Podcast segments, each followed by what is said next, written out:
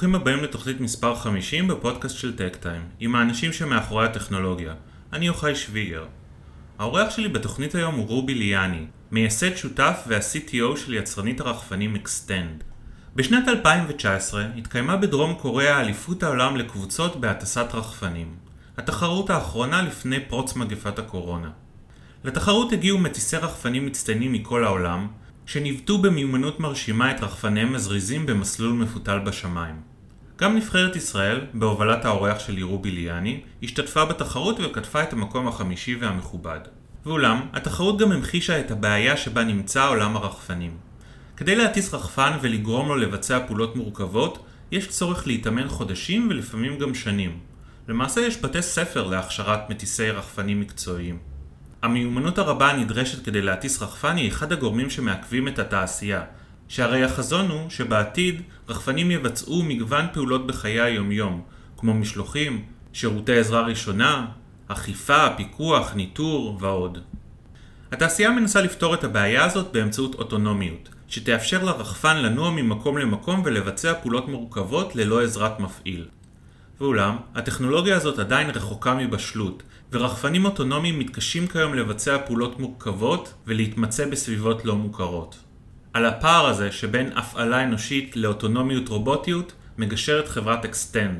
טכנולוגיית הליבה שלה והאיכות שלה בעולם הרחפנים היא מערכת ההפעלה שפיתחה, שמאפשרת כמעט לכל אדם לפקד על רחפן באמצעות מחוות פשוטות. כמו למשל להצביע על חלון של בית כדי להורות לרחפן להיכנס אל הבית דרך החלון, או להצביע על חפץ ולסמן תנועת הרמה כדי להורות לרחפן לגשת אל החפץ ולהרים אותו באמצעות הזרוע הרובוטית שלו. ממש כמו שבעליו של כלב מאולף צריך לומר לו מילה אחת פשוטה, fetch, והכלב ירוץ ויביא את הכדור. השיחה עם רובי מרתקת גם כי היא ממחישה כיצד רעיון לסטארט-אפ נולד מתוך חוויות והתנסויות אישיות. ממש כפי שחיבתו של רובי להטסת טיסנים ופיתוח תוכנה עוד מהיותו נער, ולאחר מכן שירותו הצבאי והניסיון שלו לתת מענה לאיום בלוני התבערה מעזה, הולידו בו את ההבנה של מה חסר בעולם הרחפנים. בשיחה מספר רובי על הדרך שעשו הוא ושותפיו בדרך להקמת החברה, על שיתוף הפעולה עם צבא ארצות הברית, ולמה לדעתו אוטונומיות אינה הפתרון, כרגע. שתהיה האזנה נעימה. שלום רובי, ותודה רבה שהסכמת להשתתף בפודקאסט שלנו. אה, אתה CTO של אה, יצרנית הרחפנים XTEND, אה, אז ככה אני אשמח מתוך השיחה איתך גם לראות לאן הולך שוק הרחפנים וגם מה האיכות שלכם בתוך עולם הרחפנים. יש, אנחנו שומעים על המון המון חברות וכל חברה מציעה את הפתרון שלה ואני אשמח ככה להבין יותר את האיכות שלכם ובכלל את האתגרים בעולם הרחפנים. בכיף גדול, אז קודם כל תודה רבה שאתה מארח אותי. אז אני רובי ליאני, אני בן 35, אה, ברקע שלי מהנדס תוכנה, 12 שנה בחיל הים, אה, קצין, פיתוח מערכות לחימה, התעסקתי המון בתוכנה. עכשיו, מה זה קשור לרחפנים? אז אני מגיל צעיר אה, פריק של כל מה שאפשר לשלוט בו מרחוק, מכוניות, מסוקים, טיסנים, ריסקתי המון דברים ובניתי אותם מחדש. ובעצם לעולם הרחפנים הגעתי אה, לפני כעשר שנים בערך, אז זה היה מאוד מאוד קשה לבנות רחפנים, קניתי איזשהו קיט שעלה לי המון המון כסף, והשתמשתי בידע שלי כמתכנת, להתחיל להרכיב את הדברים האלה ולתכנת אותו, וזה פשוט אה, פתח לי עולם שלם של חיבור בין ההובי שלי כמטיס טיסנים לבין הרקע הטכנולוגי שלי, וממש נשאבתי לעולם הזה. לפני שמונה שנים בערך נפתחה הנישה שנקראת אה, מרוצי רחפנים, ואני בין המקימים של הליגה הישראלית למרוצי רחפנים, עדיין נמצא שם מן הסתם אה, באיגוד הזה, זה ממש עמותה אה, בישראל שמקדמת את ספורט הרחפנים בישראל. מה, איך מתנהלות התחרויות האלה? מרוץ הכוונה היא מי מגיע מ-X ל-Y הכי מהר, או פעלולים? או וגם וגם וגם. אז בעצם יש לך מסלול תלת-ממדי בגלל שרחפן יודע לטוס, יש לך ממש שערים כאלה, שערי גובה ו- וכל מיני צלילות וכדומה, ומה שאנחנו בודקים שם זה מי הטייס הטוב ביותר, בעצם מי מצליח להשלים את ההקפות אחד הכי מהר, וגם לא מתרסק. זה די דומה לפורמולה 1 כזה, וכל המרוץ הזה הוא ב-100 קמ"ש. אה, זה פשוט מדהים, זה תחביב מאוד מאוד uh, מעניין, כי גם אתה בונה את הרחפן בעצמך, כי אין איזשהו ספק כזה שאתה קונה רחפן מהמדף, אז אתה בונה אותו בעצמך, אבל בסוף אתה נמדד בכישורים שלך כמטיס. שם דווקא פחות עולם המחשוב הוא זה שמוביל, עולם האוטונומיה שאנחנו מכירים מעולם הרובוטיקה, יותר הולך הניסיון שלך זה כאילו מחזיר את השליטה למפעיל וזה חלק מהאתגר פה. זה תחום מאוד מאוד מעניין, שאני חי אותו, ובעצם התחום הזה והתחום המקצועי שלי בעבודה בעצם השלימו לי את זה. כן. אה, ואני אני קורא לתחום הזה, זה בעצם הסטארט-אפ הראשון שלי, כי לפתוח עמותה בישראל ולקבל תמיכות מהממשלה בשביל אה, לקיים את התחרויות האלה ולהקים את נבחרת ישראל ולייצג אותה רשמית וכל הדברים האלה זה ממש כמו סטארט-אפ, זה לגייס כסף ואנשים. מה מצבה של נבחרת ישראל ביחס לנבחרת הכדורגל נגיד? בעולם? התחרות, התחרות האחרונה שהיינו בה, שזה היה לפני הקורונה לצערי הרב, סיימנו את, את אליפות העולם בקוריאה, סיימנו במקום חמישי. אה, יש כבוד. כן, בהחלט. אה, טוב, ככה אני מתחיל מתוך הביו שלך וההתמחויות שלך קצת יותר להבין לאן לקחת את XTEND, אז uh, אני מתכוון לכך שאתה מתמחה דווקא בתוכנה, ויש לך גם ניסיון כמפעיל, uh, אז ככה בוא, בוא תספר לנו אז על XT... אתה, אתה אחד מה-founderים של XTEND? כן. אוקיי. אז הסיפור של XTEND uh, הוא קשור ב- בליגה. הכרתי את uh, אביב ומטאו ואדיר שהם uh, שאר השותפים בחברה uh, באיזשהו מפגש של רחפנים והסברתי להם איך להיכנס לתחום ושלחתי להם כל מיני לינקים ובעצם נוצר קשר בינינו. ואביב הוא יזם, השותף, אביב המנכ"ל, הוא כל הזמן חשב איך להתקדם קדימה ונקודת המפנה הייתה סביב הנושא של הבלונים עפיפונים בעזה.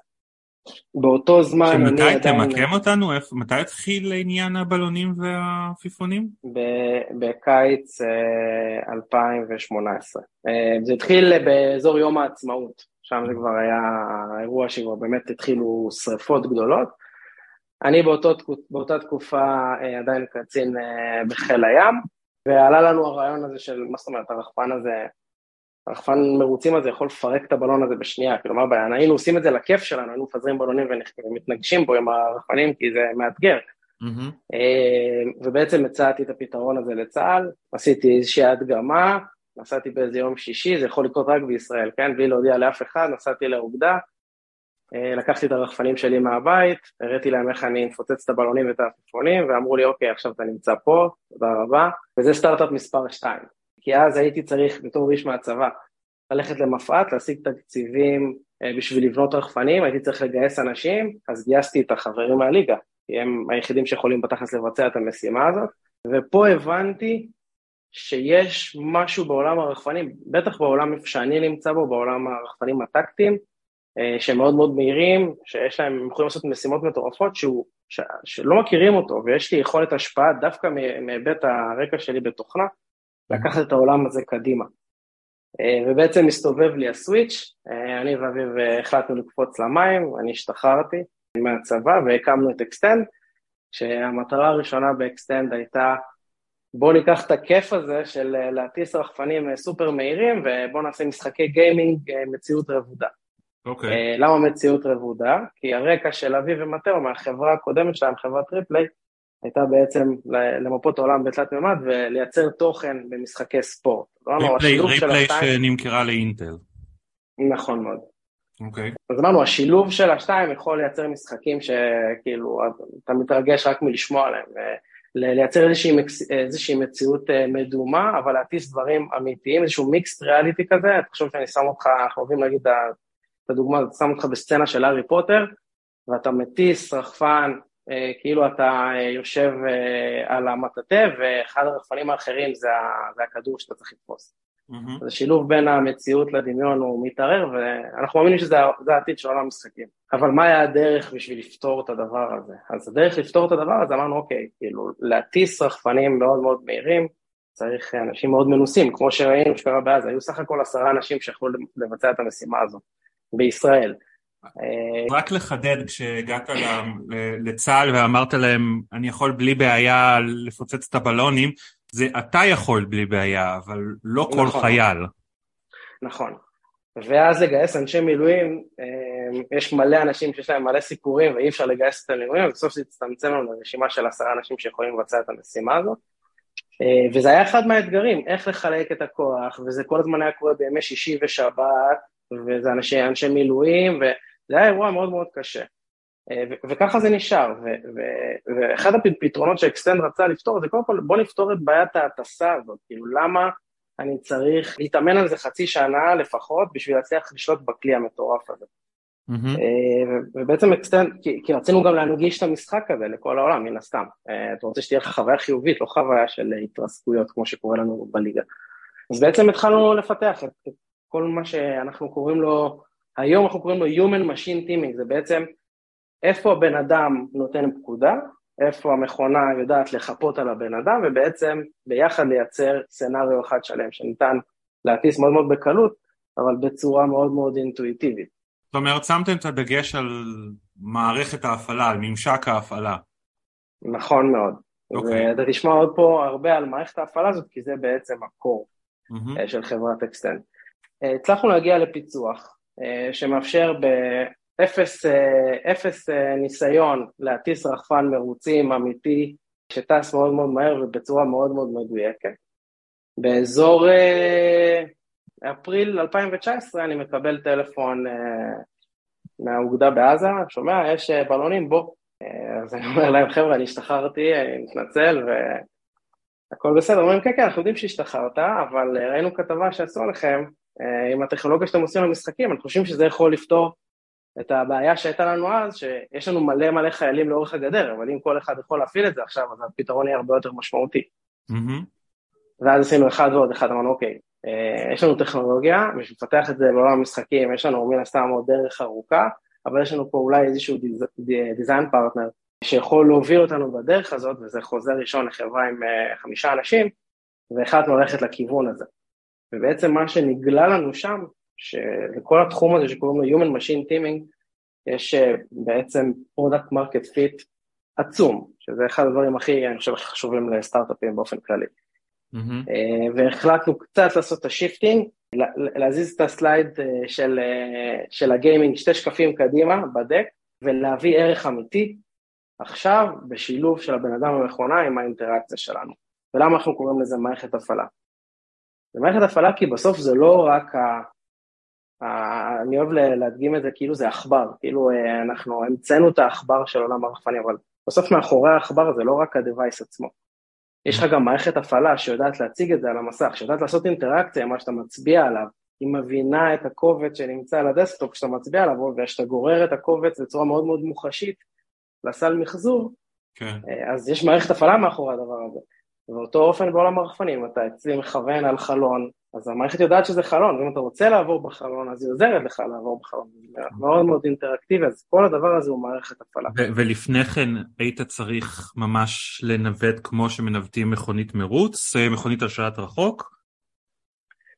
בעולם הרחפנים, אה, זה גם איזשהו, אה, בפיץ שלי זה גם איזשהו אבסורד, כי היום אתה מתקשר עם רחפן, בשפת מכונה, בדיוק כמו בשנות ה-70 שהיית צריך להקליד בטרמינל, כמו שמפתחים עושים היום, מקלידים בטרמינל פקודות למחשב, כמה פיקסלים ימינה, כמה שמאלה, אה, תמחק את הקובץ הזה, הכל בפקודות, ו, וכולנו עם חוויית משתמש אה, אה, של, של או אפל, אתה יכול פשוט לעשות אינטראקציה עם קבצים, אז היום בעולם הרחפנים, בשביל לגרום לרחפן לזוז ימינה, אתה צריך לדבר בשפה שלו ולהזיז את הסטיק ימינה, ואז להזיז את האף ולהזיז את הגובה. עכשיו, לנו כבני אדם זה לא אינטואיטיבי, אנחנו לא זזים כמו שרחפן זז או כמו שרובוט זז, לא בש... בששת הצירים האלה, ובטח שתכניס את מימד הגובה, אנחנו כבני אדם אוהבים ללכת על, על משטחים ישרים, לפעמים אנחנו קופצים, אבל זה לא חלק מהתנועה. ובעצם אתה מתקשר עם המכונה בשפה שלה, אבל אין שום סיבה. למה ש... בדיוק כמו שאני לא מתקשר היום עם מחשבים וסמארטפונים בשפה של המחשב של הסמארטפון, אני מתקשר איתם ב-UX שיודע להכיל אותי, יודע להבין את, ה, את ההזזה שלי באצבע, יודע להגיד לי, יודע להבין איפה אני לחצתי ומה התכוונתי לעשות, למה שהרחפן לא יעשה את אותו דבר ואני אדבר עם הרחפן בשפה שלי? כי להצביע, נגיד, אה, על חלון, זה הדבר הכי בסיסי שבן אדם עושה, אני חושב שהילדים עושים את זה היום מגיל שנה. הבן שלי כאילו יודע להצביע על המנורה, או יודע להצביע על הבקבוק שהוא רוצה. Mm-hmm. משהו מאוד מאוד בסיסי ומאוד מאוד אינטואיטיבי, והדרך לעשות אינטראקציה עם מכונה, בשלב הבסיסי שלה, שזה להזיז אותה אה, במרחב, הצבעה זה, זה מאוד מאוד פשוט. Okay. אוקיי. אה, שזה היה הקור של הדבר הזה. ומערכת הפעלה, כי התחלנו לפתח סביב זה שכבות. אז רגע, מה יש לך במערכת הפעלה? יש לך יכולת אה, להריץ אפליקציות. היום עולם הרחפנים הוא בנוי בצורה כזאת שלצערי הרב, שכל חברה צריכה לעשות הכל בעצמה. יש חברות רובוטיקה מדהימות שיש להן אלגוריתמים לזיהוי של התפוח הכי טוב, אבל עכשיו בשביל לקטוף את התפוח היא צריכה לבנות בעצמה את הרחפן, והיא צריכה לבנות את הנסט שלו, ואת מה שלוקח אותו, וכמובן את הזרוע שקוטפת אותו. אבל למה? זה כמו שתגיד שהממציא של טיק טוק היה צריך לייצר את אנדרואיד וגם את הטלפון בעצמו. Mm-hmm. כאילו נשמע לנו קצת אבסורד שאנחנו עושים את ההקבלה הזאת. כן. ואנחנו רוצים להיות מערכת ההפעלה הזאת של עולם הרחפנים, שתאפשר לגופים לפתח אפליקציות ש... שירוצו על גבי הרחפנים בשביל להעשיר את עולם הרחפנים. אה, כלומר, לא להיות, ש... להיות אגנוסטים ל... ליצרן? כלומר, גם יצרנים חיצוניים יוכלו להשתמש במערכת ההפעלה הזאת? לחלוטין, אוקיי. לחלוטין, okay. כי, כי זה, סק... זה הסקייל שבו אנחנו מאמינים שאפשר להביא המון המון value. היום אתה קונה רחפן, היכולות שלו כתובות על הקופסה בצד, ושם החיים שלו נגמרים. אה, אבל זה כבר לא ככה בעולם המחשוב, זה ברמת התוכנה, כאילו, אתה משתדרג כל הזמן, אין שום, שום סיבה שלא תקבל אפליקציה נוספת שתאפשר לך, אה, לא יודע, לזהות את הציפורים שנודדים עכשיו לפי העונה. אה, כן. כאילו, זה, זה עולם אינסופי.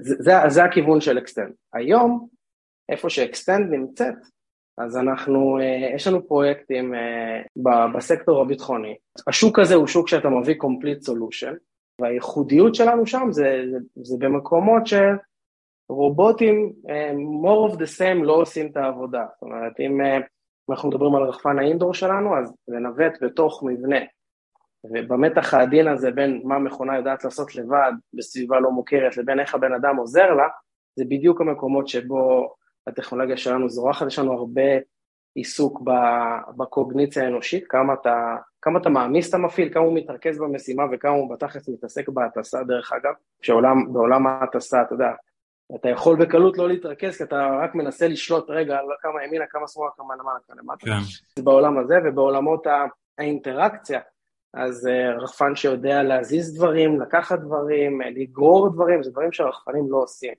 רחפן אוהב לחיות באזור שלו, באוויר הפתוח, אל תיגע בי, אל תתקרב אליי, אני אסתדר. ואנחנו כל הזמן הולכים למקומות האלה, לווקטורים האלה שמראים את יכולות מערכת ההפעלה גם בהיבט הרחפן עצמו והבקרה שלו, אבל לא פחות באינטראקציה שלו עם הבן אדם ואיך אני יכול להרחיק את הבן אדם, זה למה, זה אקסטנד, או להרחיב את, ה, את היכולת שלי, את הזרועות שלי למקומות אחרים אה, ברמות. אז בוא קצת, בוא קצת נדבר על היישומים שכרגע הרחפנים שלכם מסוגלים לבצע. הזכרת indoor, למה אנחנו צריכים רחפן שייכנס לתוך בית ומה הוא יהיה מסוגל לעשות שם? אז, אז מה שעומד לנגד עינינו זה הצלת חיי אדם. בסוף, אה, היום בשביל, אה, אה, לא יודע, אתה בטוח אתה רואה את הסרטונים האלה בחדשות, בסוף החיילים שלנו, צריכים להיכנס uh, לאיזשהו מבנה בשביל uh, לוודא שהוא בטוח ושאין שם uh, גורמים עוינים כאלה ואחרים. אבל למה צריך לשלוח את החייל? ואז בשביל לא לשלוח את החייל שולחים כלב, אבל גם הכלב זה איזשהו בעל חיים. ואם אני יכול לשלוח רחפן, שיכול לחוש, שיכול לראות, שיכול uh, uh, לקחת עליו איזושהי אפליקציה שתגיד לו אם יש שם סכנה או אין סכנה, אני בעצם מרחיק את החייל עכשיו מאות מטרים אחורה או קילומטרים אפילו.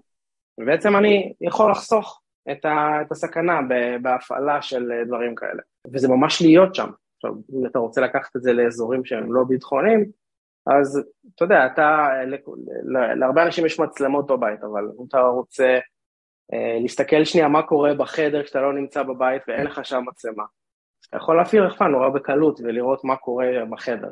אבל זה, אה, לא, שמעת... זה לא סביבה צפופה מדי, בית? להתנייד בו? לחלוטין, אתה צודק במאה אחוז. אה, ופה היכולות שלנו אה, מקבלות בסוף את, ה, את החותמת למה זה עובד. כי רחפנים אוטונומיים בסביבה שהיא לא ממופה מראש, או אני קורא לזה, הבית שלי יכול להיות ממופה ביום ראשון, אבל בוא תראה מה קורה במוצ"ש. כן. אה, הבית כבר לא ממופה, הוא לא דומה בכלל למה, ש, למה שהקבלן תכנן. אז אתה צודק, הרחפנים סטנדרטיים או רחפנים שהקונספט שם זה אוטונומיה במאה אחוז, תכף נדבר גם על העולם האוטונומיה ואיפה אנחנו שם, אז הדברים האלה לא יעבדו, צריך להיות סביבה מאוד מאוד סינתטית, אבל היכולת שלך אה, לסמן, אוקיי, תעבור בדלת, אז אני עובר בדלת כי אני יודע לעבור את הדלת, ואז עכשיו תמשיך את כל המסדרון, אז אני ממשיך את המסדרון, אז בעצם החלוקה בנטל של הבנת הסביבה היא מתחלקת בין הבן אדם בצורה יפה, בין הבן אדם לבין המכונה, ובעצם המכונה אחראית לייצב את עצמה במרחב, וזה יודעת לעשות הרבה יותר טוב מכל בן אדם שינסה לייצב מכונה באוויר, אבל להבין לאן ללכת, להסיק את המסקנות, להבין שאוקיי, יש פה כנראה איזשהו מכשול, אז המכונה יכולה להסיק, אבל המפעיל יכול לבחור מאיזה כיוון אה, לתקוף את הבעיה. אה, וכשאתה לוקח את זה לעולמות הביטחוניים, אז נכנס העניין שהתחלנו לדבר עליו, של הורדת העומס הקוגניטיבי, כי עכשיו אם אתה מפעיל רחפן סטנדרטי שאתה קונה היום אה, בסביבה צבאית, עם כל המתח שיש על המפעיל והלחץ בסביבת, בסביבה מבצעית, אז הסיכוי פה להתרסק ולהיכשל באירוע הזה הוא מאוד מאוד גבוה, והמעטפת שאנחנו נותנים היא מעטפת שגורמת לו להתעסק בלאן הוא רוצה ללכת, במה הוא רוצה לעשות, ובכל השאר הרחפן מטפל לו.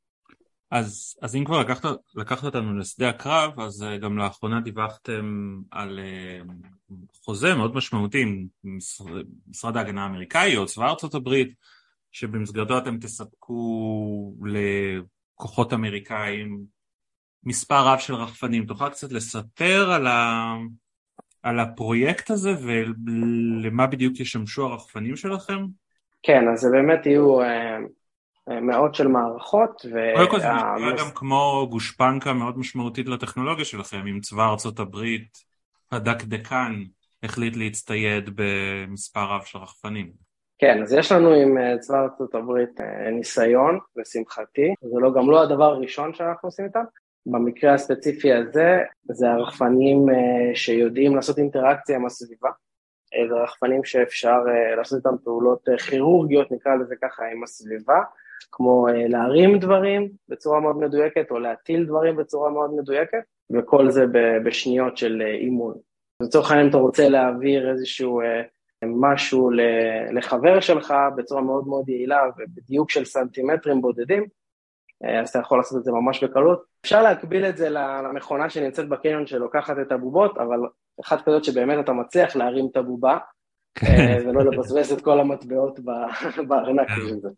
זה. בעצם לקחת את ה-level הנוסף של, של הרחפן ולהשתמש בו כי הוא כבר נמצא שם. אנחנו מכירים רחפנים כ-eye in the sky, כמצלמה מעופפת, mm-hmm. אבל לא חייבים, אפשר לעשות איתו דברים אמיתיים בסביבה, אפשר לגעת, אפשר להזיז, אפשר באמת לעשות אינטראקציה עם הסביבה, זה מחליף אותך, זה יכול להרחיק לך את היד. כן, אתם גם מגדירים את זה כחייל ה-13, משהו כזה?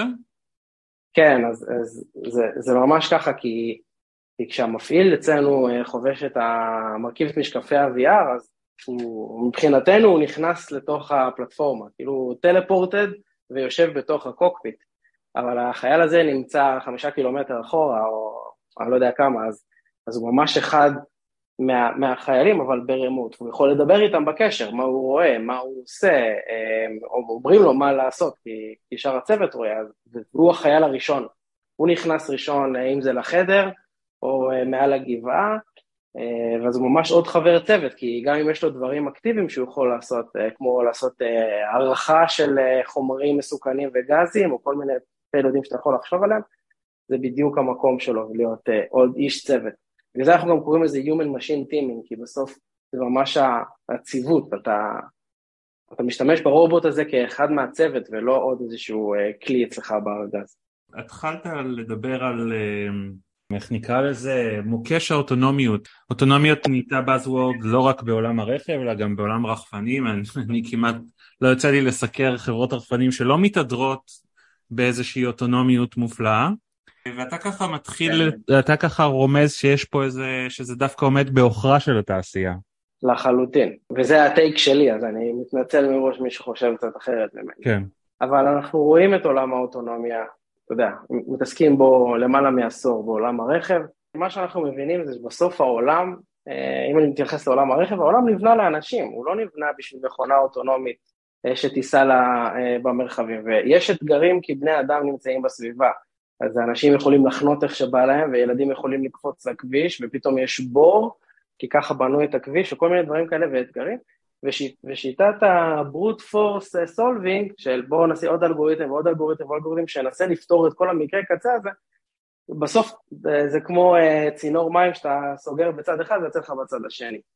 Uh, ובעולם הרחפנים uh, נהיה buzzword כזה שנקרא אוטונומיה, על רחפני משלוחים.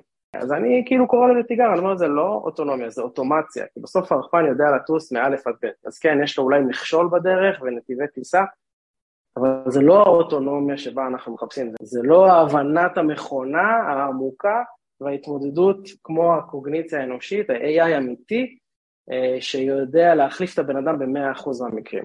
אה, אז זה יותר קל לפתור את זה באוויר הפתוח, אין לי ספק, אבל כשאתה מנסה להכניס רחפנים אוטונומיים לתוך מבנה, אז אתה מבין שפתאום יש לך אתגרים של אה, שמש ותאורה שאלגוריתם computer vision או סוג סט שלם של, מצלמות לא יכול לפתור, וכמו שאמרנו הבית יכול אה, להשתנות כי הזזת כיסאות והזזת חלונות ופתאום סגרת איזושהי דלת, מה האלגוריתם עושה שהוא מנסה לפנות שמאלה והוא רואה שהדלת שלו סגורה? אז את כל הדברים האלה אפשר לנסות לפתור צד אחרי צד, אבל העולם האמיתי הוא הרבה יותר מסובך. ובשביל להביא מוצר שייתן אפקטיביות אמיתית ללוחם בצורה אוטונומית, אנחנו רחוקים משם. ואנחנו באקסטנד רוצים להביא דברים שעובדים כמה שיותר מהר לאנשים שאנחנו רוצים לעזור להם.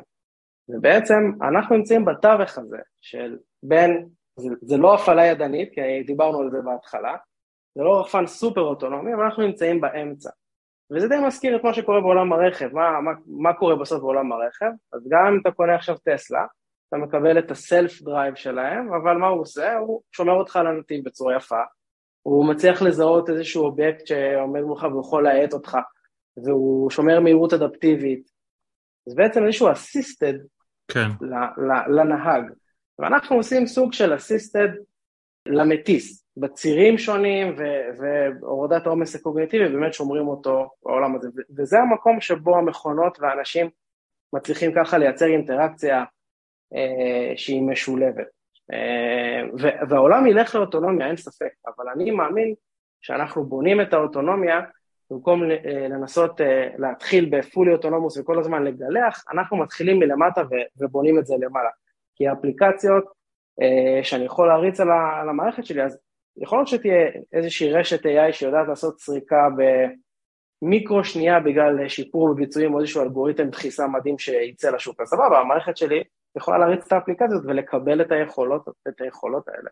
אני בעצם מייצר את ה foundation לעשות uh, AI אמיתי, אז דיברנו שאני יודע לזהות את החלונות ואני יודע להצביע עליהם ולטוס דרכם ודלתות, אז בהמשך uh, uh, החברה הזאת שעושה תפוחים, אז אין בעיה, תקחי את האלגוריתם המדהים שעשית לתפוח, ואני יודע להגיע לתפוח הזה, ובעצם אפשר לייצר פה איזשהו אקו-סיסטם הרבה יותר רחב ומאפשר יותר אוטונומיות, אבל הוא גם נבנה במקום שמאפשר לבן אדם לעשות אינטראקציה ולקחת את, ה, את המקום שלו בשביל להשפיע על המערכת בצורה טבעית, אבל לא אה, לחתוך את, אה, אתה יודע, זה לא או-או, אה, זה לתת מקום איפה שצריך בשביל להביא אפקטיביות ויעילות במאה אחוז לעולם האמיתי, ולא אז... רק למעבדות אוניברסיטאיות. כן, אז ההתמקדות שלכם בעולם הביטחוני שלב בדרך, כי הצגת חזון של, אה, של מערכת הפעלה אגנוסטית, אז התכוונת למשהו שהוא רחב יותר מהעולם הביטחוני, אני משער. נכון, אתה צודק לחלוטין. אה, אז כן, זה מבחינתנו שלב בדרך. אה, אני חייב להגיד בכנות, בסוף העולם הביטחוני נמצא היום במקום שהוא מאפשר יותר מאשר הוא חוסם. זאת אומרת, נושא הרגולציה כן, הוא הרבה יותר הוא מאפשר לך לרוץ טכנולוגית ולא להתעסק אה, אה, בהיבטים רגולטוריים, אתה יכול לצאת להטיס או לא. הוא, הוא כן מאפשר לקבל טכנולוגיות שהן אולי עדיין לא מאה אחוז סגורות, כולנו מכירים את זה מהצבא, לכולם היה איזושהי מערכת אה, שצריך לעשות לה reset לפני ש... כל איזה עשר דקות.